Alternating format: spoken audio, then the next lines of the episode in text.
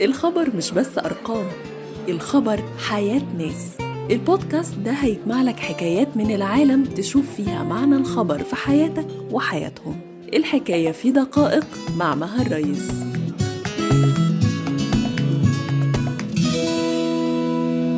بودكاست دقائق. سمعنا عن شاب ليبي قتل ثلاث بريطانيين وهم قاعدين في حديقة عامة في مدينة ريدنج وعرفنا إن اسمه خيري سعد الله وإنه هاجر من ليبيا لبريطانيا وبس ما نعرفش أكتر من كده لكن مين هو خيري؟ إزاي عاش حياته؟ وليه وصل للنقطة دي؟ لما ندور ورا القصة دايما بنلاقي حاجات تستحق تتحكي وبنقدمها لكم في البودكاست ده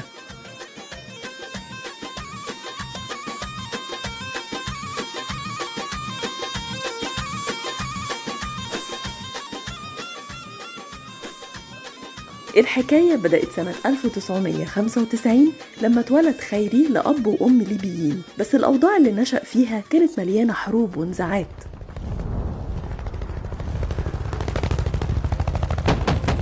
ولما كبر خيري كان حاسس إن حياته عليها خطر في ليبيا. كان بيحب يشرب ويصاحب ويعيش حياته بطريقة تختلف عن التقاليد الشرقية وكان شايف إن جذوره بس هي اللي ليبية بس انتمائه ووطنه هي بريطانيا اللي زارها أكتر من مرة قبل ما يقرر يستقر فيها لما كان عمره 17 أو 18 سنة.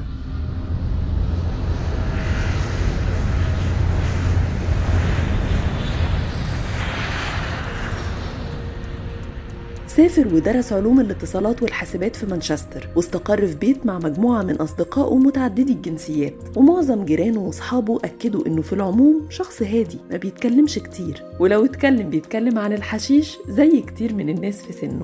الغريبة إنه كان مفهم أصحابه إنه كان بيخدم في الجيش الليبي وكان بيقاتل ضد قوات القذافي وإنه قتل ناس كتير وإن ده السبب الرئيسي اللي ساب عشانه بلده. لكن قرايبه أكدوا إنه عمره ما كان جندي وإنه كان بيكره العنف وبيحاول يغيره من حواليه وبيصاب بالإحباط لما بيفشل في تحقيق ده.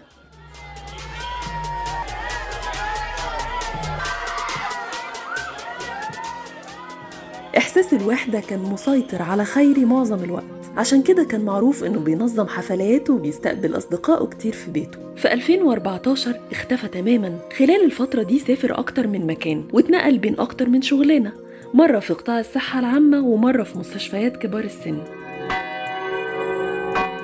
في 2017 حب بنت بريطانية وبدأوا يتواعدوا البنت كانت متدينة جدا لدرجة إنه تحول للديانة المسيحية ورسم تاتو الصليب على إيده واشتغل فترة كمتطوع في كنيسة لإطعام المصلين كل أسبوع. بس في نفس السنة اتعرض لمشاكل نفسية كتير خلت أدوية القلق تأثر عليه زيادة. وزي ما قالت جارته كان بيشوف كوابيس وكان بيتخيل إن في حد بيتكلم جوه دماغه وإن في ناس ماشية وراه. لحد ما اتورط في كذا جريمة صغيرة واتسجن بسببهم لمدة تجاوزت ال 12 شهر.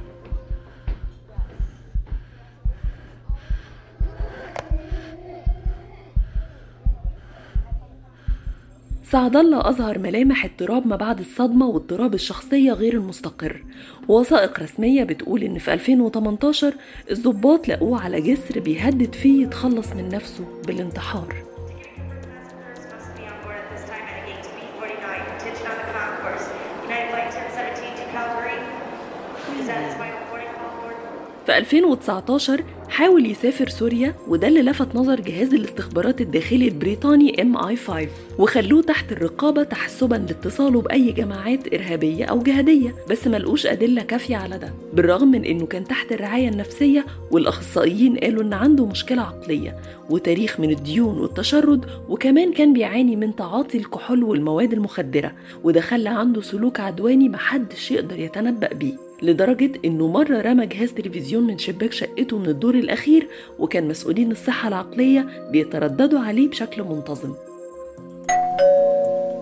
لحد ما وصلنا سنة 2020 في مرة راحوا له البيت للفحص النفسي الروتيني لكن خيري ما كانش موجود. وده خلى فريق الفرز في الشوارع اللي بتديره الشرطة وهيئة الخدمات الصحية الوطنية NHS يلاقوه في شارع في مدينة ريدنج ويرجعوه البيت تاني. وساعتها تم القبض عليه باعتباره متعاطف إرهابي محتمل وتم إطلاق سراحه قبل 16 يوم بس من واقعة ريدنج الشهيرة.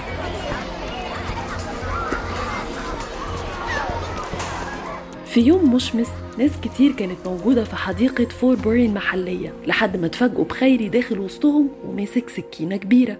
قال كلام مش مفهوم بالنسبة لهم وابتدى يطعن اللي يطولوا منهم في الرقبة والصدر. الناس ابتدت تجري في كل حتة ولما أدرك إنه مش هيعرف يمسك حد تاني جري هو كمان.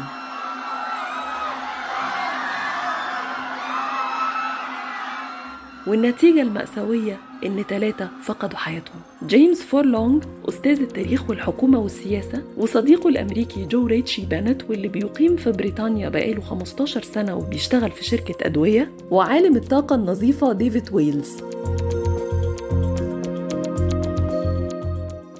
قصة خيري كان ممكن تمر زي أي جريمة واحدة من مآسي كتير بتحصل يوميا في العالم بتاعنا.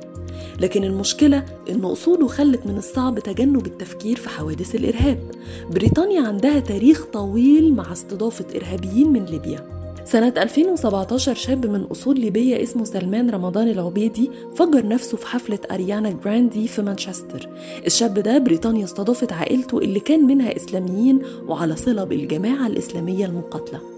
كمان أبو أنس الليبي اللي أمريكا ألقت القبض عليه سنة 2013 كان برضه عايش في بريطانيا. قبل ما يسيبها ويشارك في هجوم نفذه تنظيم القاعدة على سفارات أمريكية في شرق أفريقيا.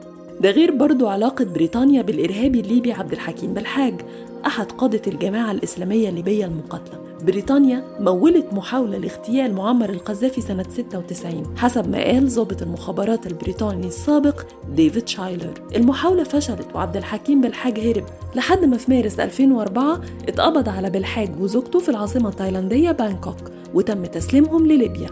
بالحاج خرج من السجن سنة 2010 بس بعد ما عمل مراجعات داخل السجون تبنتها جماعات الإخوان المسلمين لكن بعد مقتل القذافي قاد فصيل مسلح وهو حاليا عايش في تركيا وبيدير إمبراطورية مالية بتساهم في نقل إرهابيين ومرتزقة من إدلب السورية لليبيا عبر الأراضي التركية.